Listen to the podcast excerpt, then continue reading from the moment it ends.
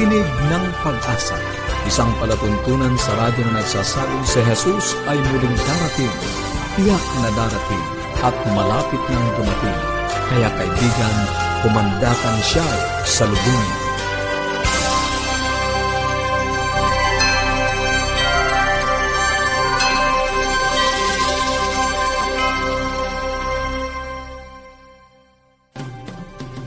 Muli ay isang maligaya at puno ng pag-asang pakikinig mga kaibigan. Kami po ang inyong mga kaibigan dito sa Tinig ng Pag-asa, Pastor Ner Caranza. At Mela Ong. Nag-aanyaya na samahan nyo kami sa loob po ng 30 minuto lamang at atin pong pag-usapan at talakayin ang mga bagay na makapagpapabuti ng ating samahan sa ating mga tahanan at sa ating pakikipag-ugnay sa ating sarili at sa iba. At higit sa lahat ay ang pagtuklas ng pag-asang nagmumula sa salita ng ating Panginoong Diyos. Kami po ay patuloy na namimigay ng mga aklat at aralin sa Biblia. Kung kayo po ay nagnanais makatanggap, makipag-ugnayan lang po kayo sa amin. I-text niyo po ang inyong kompletong pangalan at kompletong address. Ito po ang ating mga numero. Sa Globe, 0917-1742-777. At sa Smart, 0968-8536-607. 0917. Pwede rin po kayo magpadala ng mensahe sa Facebook, ang ating pong Facebook page, forward slash AWR Luzon, Philippines. At kung nais niyo pong mag-send ng email, ipadala niyo po sa connect at adventist.com PH. Kung kayo naman po ay nagnanais pa ng mga karagdagang aralin sa Biblia na readily accessible, maaari niyo pong i-visit ang bibleschools.com forward slash Central Luzon. Meron po tayong mga pag-aaral or Bible study guide na fit for kids at meron din pong for adults. Ayan, text niyo na po ang inyong mga kompletong pangalan at address o kaya ay tumawag kayo upang maipadala po namin ang mga aklat na napakagaganda para po sa inyo na ito po ay aming ipinamimigay ng libre. Sa atin pong pagpapatuloy ngayong hapon sa Buhay Pamilya, makakasama pa rin natin si Ma'am Irene Gabin upang uh, ipagpatuloy ang kanyang uh, pagtalakay sa Seven Steps to Living a Productive Life. At nasa ika-anim na po tayo ngayon sa atin naman pong pag-aaral ng salita ng Diyos. Ganon din po nating ipagpapatuloy ang napasimulang paksa. Yes po, ang ating pong pinag-aaralan ay ang Apokalipsis ngayon. Ngayon? At uh-huh. ang panibago nating series, Pastor Nair, mm. ay sa kabila ng libingan. Mm. So ngayon po ay tatalakayin natin ang second part, ano? Saan naroon ang mga patay? At syempre, pangungunahan pa rin po tayo ni Pastor David Morado. Ngayon po ay dadako na tayo sa bahaging buhay pamilya. Ma'am Ay? Welcome po sa pagpapatuloy ng atin pong segment dito po sa Buhay Pamilya at uh, tayo po ay uh, malapit nang matapos doon po sa seven steps of living a productive life. di ba? Para po doon sa mga ngayon pa lang nakapanood at uh, for review na rin doon sa mga taga-subaybay po natin, atin pong isa-isahin muli para bago ako pumunta doon sa step number 6 para po maiugnay lang natin ano ma-refresh po sa, sa atin pong mind. Ang number one po is let us recognize that God created us to be productive. Number two, Let us commit our plans to the Lord. Number three, let us prioritize and organize all our activities. Number four, focus on what you plan to accomplish. Number five, yan po yung iniwan natin kahapon. Make the best in all things you do. Yung series na po na ito ay uh, ang pamagat po is uh, the best you can be. Ano, doon siya kasama doon sa kung ano yung magagawa mong pinakamaganda. Ano po? At yung, yun po yung ating iniwan kahapon na let us make the best in all things that we do. Dahil kung hindi po natin gagawin yung pinaka mahalaga o pinaka yung best na talaga natin ay yan po ay makakaapekto sa ating productivity, 'di ba? May mga tao pong nagtatanong, bakit may mga taong wala naman ikang pinag-aralan? Ibig sabihin, hindi naman nakatapos sa kanilang pag-aaral, pero very productive po sila kasi ito po sinundan nila itong mga seven steps. Marami pong steps of living a productive life pero sang-ayon po sa lahat ng aking po mga nabasa and resources, binuo ko po itong seven steps na ito. Let's go to number six, which is also very important Finish what you have started. Yes, you are making the best of all the things that you do, ngunit dapat may katapusan din, di ba? Dapat na-accomplish talaga completely. Ito na po yung completion of everything na let us finish what you have started. Binanggit ko po sa inyo kahapon na may mga taong hanggang sa simula, okay sila, pero pagdating nila dun sa gitna, nandiyan na yung problema, nandiyan na yung mga challenges, nandiyan na po yung mga negative feedbacks from people, di ba? Naapektuhan po sila kung ano yung sasabihin ng mga tao. Kaya sa halip po na magpatuloy sila, ay tumitigil na po sila. Marami na po silang nagastos na pera, marami na po silang na nagamit na mga resources o panahon, marami nang naabalang mga tao, pero hindi natapos yung project. Di ba? So, itong step na ito ay hindi lamang po ito para sa mga may mga businessmen o kaya sa mga may mga projects na malalaki kung hindi kahit sa loob ng ating pamilya. Let us finish what we have started. Ano, minsan ito yung gagawin natin. O halimbawa may may pinagagawa tayo, kailangan matapos po yon. Kung hindi man matapos ngayong taon na ito, kailangan matapos po yon at talagang gagawin natin yung mga magagawa po natin para talaga matapos kung ano po yung ating nasimulan. Kasi sayang po yung pera, sayang yung panahon, sayang yung mga taong ginamit natin, sayang mismo yung effort po natin, di ba? Kaya napakahalaga sa ating mga magulang, sa mga anak po natin, na kung ano yung panukalang itinalaga natin sa ating Panginoon, ay matapos po natin ito, no? Matapos po natin ang lahat ng ginagawa po natin kasi parang ang sarap po ng feeling ba yung yung yung ating pinagpaguran, di ba? Eh talagang natapos naman po natin, nakita natin kung ano yung resulta ng atin pong ginawa. At alam niyo po ba, habang ginagawa po natin ito kahit nga kahit na sinimulan pa lang natin, may mga taong nai-inspire po sa ginagawa natin, di ba? Merong ganon. Kapag nakita nila na tayo porsigido talaga sa ginagawa natin at natapos natin yung project natin sa sa atin pong buhay, bagaman maliit lang yan na project o malaking project yan, ang mahalaga po ay natapos po natin, di ba? Napakahalaga yan na, na ating maunawaan po. Kasi nga po, sa buhay na ito, Nasa pandemya na nga po tayo, marami na tayong mga problemang na hinaharap, pero kung hindi po, po natin matatapos kung ano yung ating sinimulan, eh para bang para bang wal, nawawalang kabuluhan, di po ba? Hindi natin makita yung productivity talaga natin kapag hindi po natin natapos. Ano po? So, ang sabi po sa 2 Corinthians 8.11 ay ganito. Makinig po kayo, talagang akmang-akma doon sa step natin. 2 Corinthians 8, 11. Ang sabi, Now, finish the work so that your eager willingness to do it may be matched by your completion of it according to your means. Wow! Nawawa na po.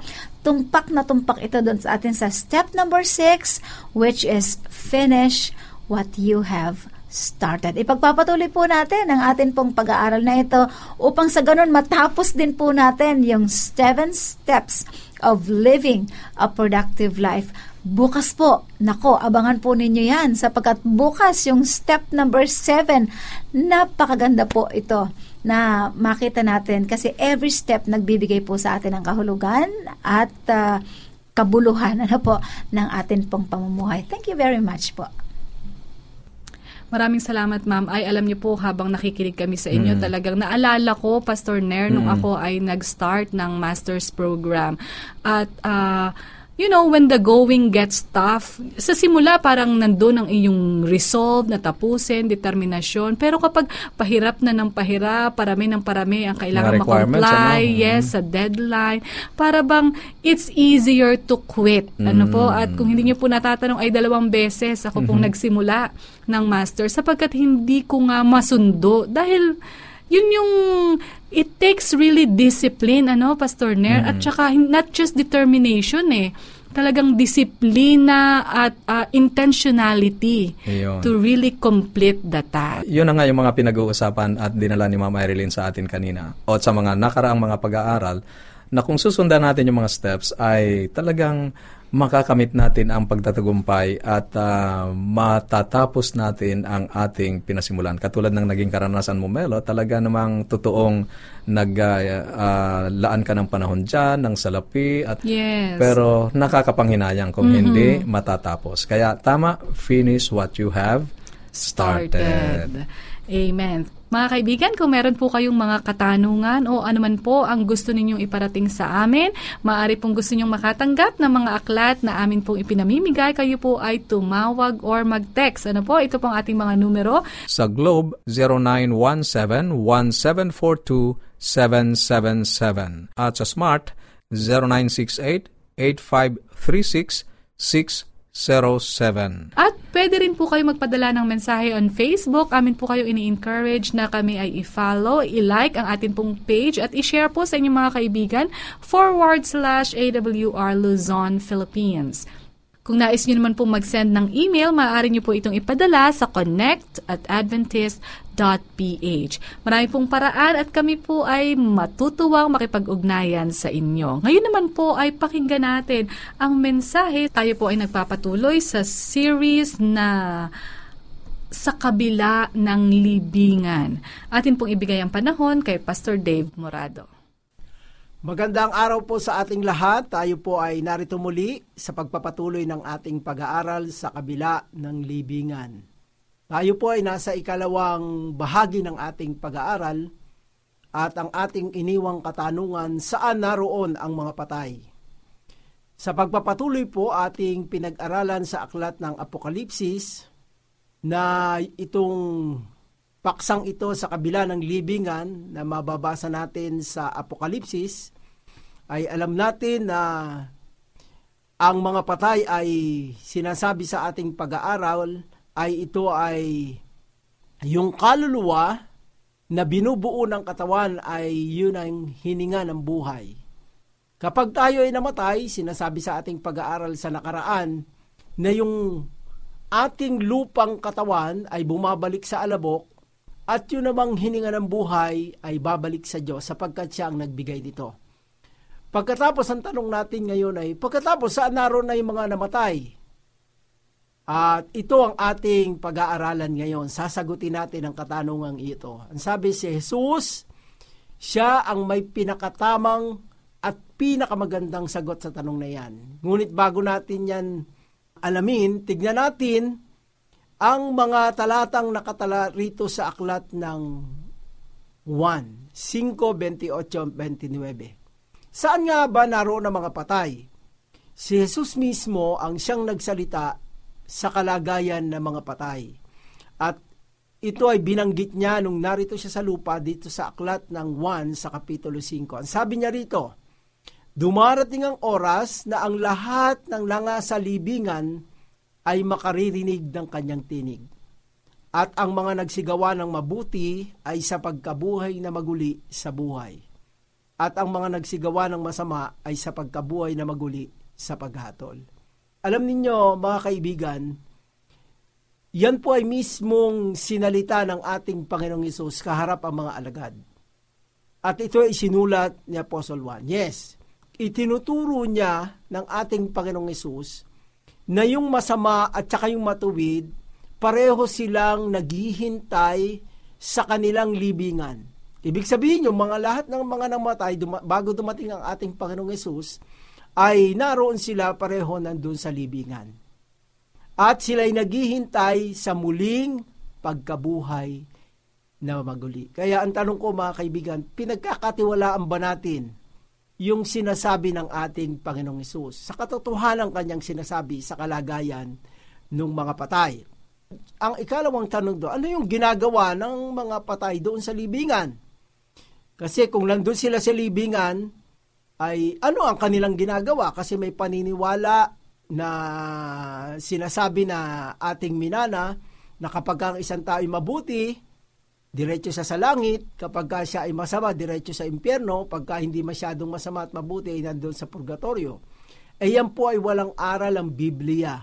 Kundi tiyak na sinasabi, sila'y naghihintay lamang doon sa libingan. Ang tanong ay, kung sila'y naghihintay hanggang sa ikalawang pagbabalik ng ating Panginoon, ano yung kanilang ginagawa? Yun po ang sasagutin natin. Ang sabi rito sa ating pag-aaral, malinaw na hindi tayo nililito ng banal na kasulatan. Nagpapahayag ito ng iisang paniniwala ramang sa karamihan ng maling paniniwala tungkol sa kamatayan. Kaya una, sa ating pag-aaral, dapat magtatag tayo ng mga prinsipyo. Sa pag-aaral po ng Biblia, kailangan natin ng prinsipyo ng pamantayan sa ating pag-aaral. Una, dapat natin munang isang tabi yung mga paniniwalang kinamulatan natin na mali, nalihi sa banal na kasulatan Hayaan nating ang Diyos ang magsalita sa atin sa pamamagitan ng Biblia sa pag-aaral ng Biblia at tamang pagkaunawa interpretasyon. Kasi kung naniniwa, meron tayong sariling paniniwala at yung ating paniniwala ikukumpara natin sa sinasabi ng Biblia, medyo tayo ay lilihis doon mga kaibigan. Kaya mas maganda, uh, isang tabi muna natin yon para bagang tayo magsusulat sa panibagong papel na malinis. O tayo ay magsusulat sa computer. 'Di ba pag magsusulat tayo ay blanco at walang sinasabi yung bagong page? Ay ganun ang ga- gawin natin. At sinasabi nga sa atin na ang kamatayan, sinasabi ng Biblia, kapag ang tao namatay, bumabalik sa alabok, yung hininga ng buhay, bumabalik sa Panginoon na siyang nagbigay, at nandoon sa libingan ang mga nangamatay at sila ibabangon muli sa pagbabalik ng ating Panginoon. Kaya itong katawan na ito na bumabalik sa alabok, yung hininga ng buhay ay bumabalik naman sa Diyos at ang mga patay ay nasa kanilang mga libingan. Ang Biblia ay maliwalag na sinasabi yan na tiyak na sinasabi sa atin. Ang unang prinsipyo ay alisin natin.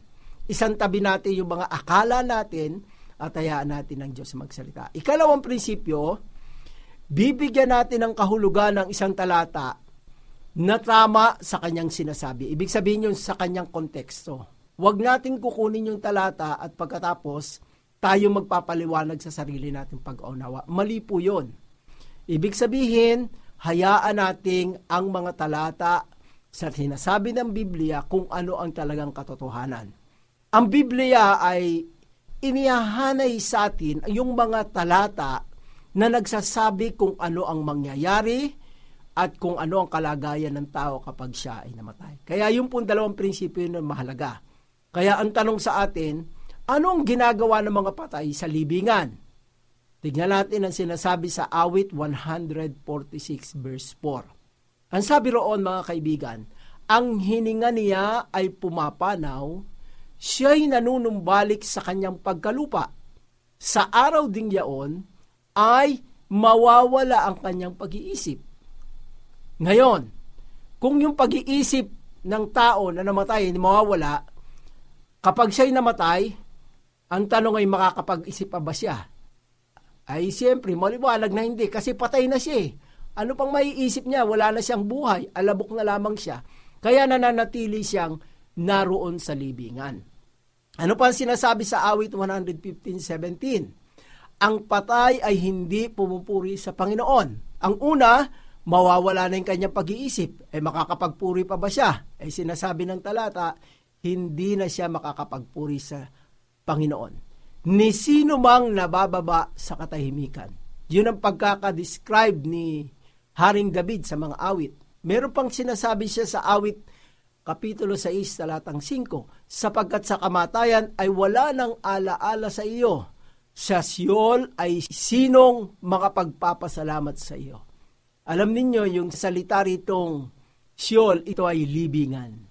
Kaya rito, ang sitiyak na sinasabi, ang mga taong namamatay nilalagay, nakakarating na sa libingan. Wala na siyang maiisip, hindi na siya makapagpupuri, wala nang ala-ala, kasi patay na.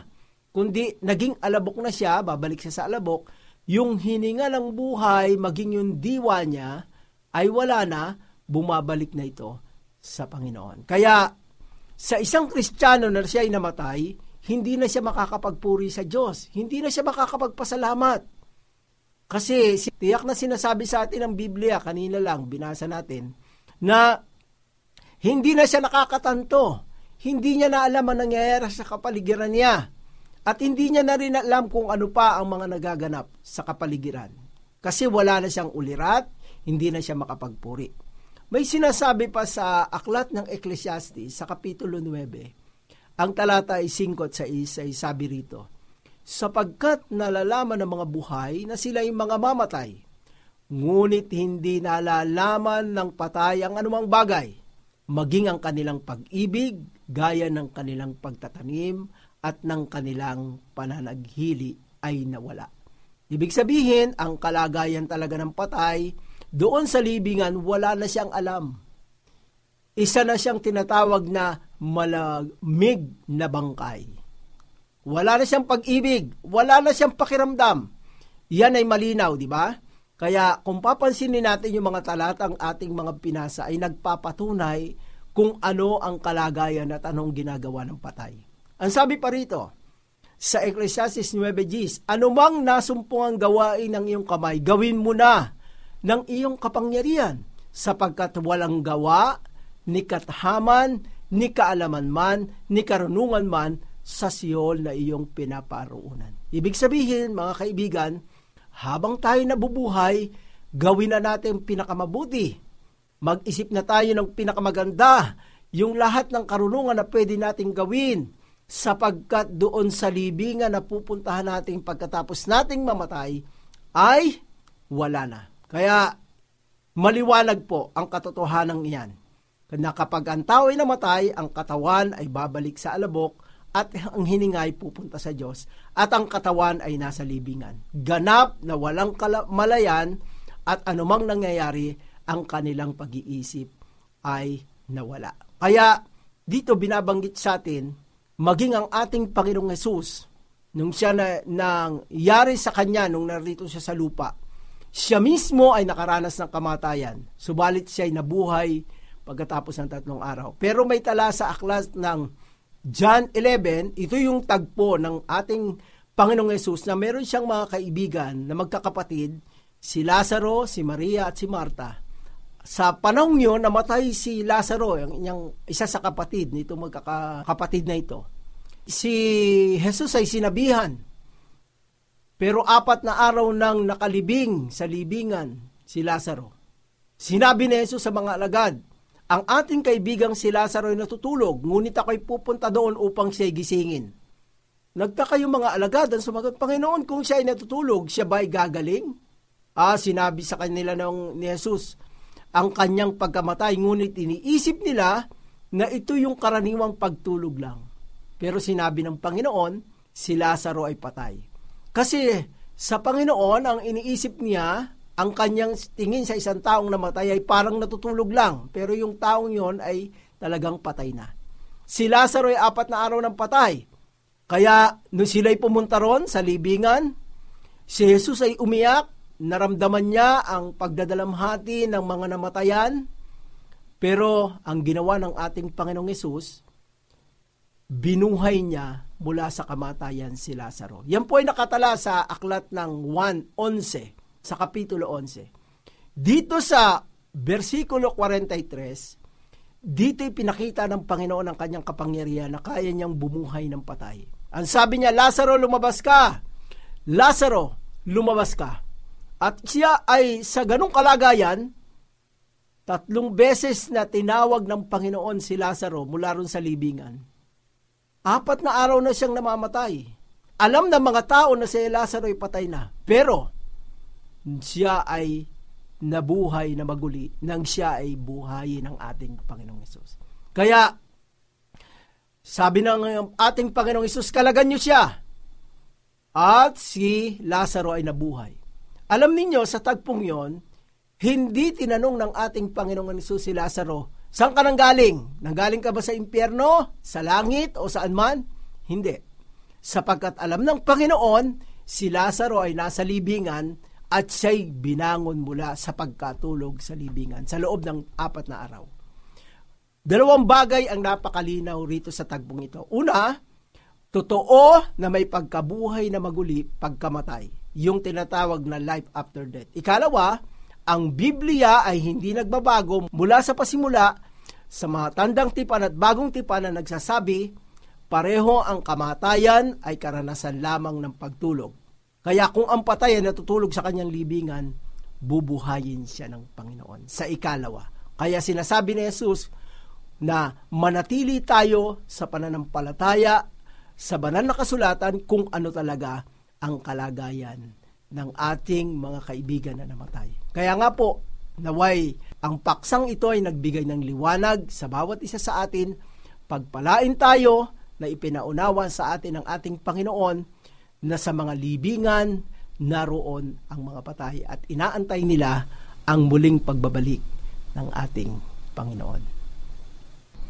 Maraming salamat Pastor Dave sa napakagandang paghahanay ng pag-aaral natin ngayong hapon at marami tayong mga natutunan ano po taliwas sa mga nauna nating uh, pagkaalam na kapag ang tao ay namatay ay didiretso sa impyerno kapag masama at kapag uh, mabuti ay diretso sa langit. Mm-hmm. Pero hindi natin alam kung saan yun ang galing ngunit ngayon ay nakita natin at narinig natin mula sa salita ng ating Panginoong yes. Diyos na ang katotohanan ay taliwas doon sa ating mm-hmm. mga nakagisnan. Malinaw ang sinasabi, Pastor Ner, na ang tao, pag ito ay namatay, siya ay walang alam. Ano, ano? Oo, At ang kaluluwa, or ang hininga sorry, ng buhay yes. oo, ay babalik sa ating Panginoong Correct. Diyos. Niliwanag ni Jesus yan na ang lahat ng mga patay ay mananatili sa libingan mm-hmm. hanggang kailan?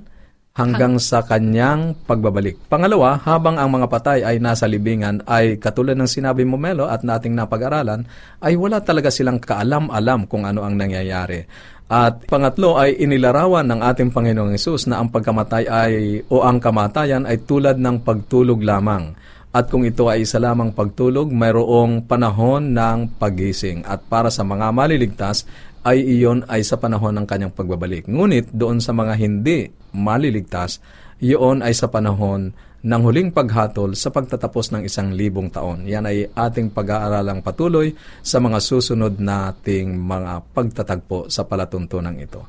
Maraming salamat po sa inyong pagsubaybay. Mga kaibigan, maaari po kayo ay may mga katanungan o mga pagdududa sa inyo pong agam-agam, sa inyong isipan na nais nyo po ng paglilina, wag po kayong mag-atubiling makipag-ugnayan sa amin. Tumawag lamang po or mag-text. Sa Globe,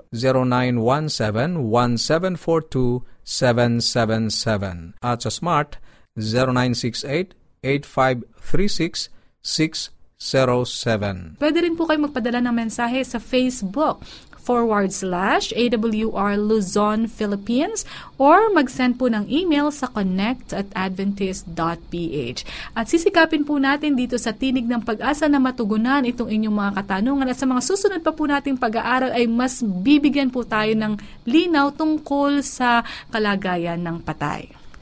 Sa atin pong pansamantalang pag-iwahiwalay, baunin natin muli ang salita ng ating Panginoong Diyos sa Apokalipsis, Kabanatang 22, Talatang 20, ang nagpapatotoo sa mga bagay na ito ay nagsasabi, Oo, darating ako. At habang inaantay natin ang kanyang pagdating, panghawakan natin ang kanyang mga salita sa Isaiah 59.1. Narito ang kamay ng Panginoon ay hindi maikli na di makapagliligtas, ni hindi mahina ang kanyang pandinig na ito'y hindi makaririnig. Bukas po muli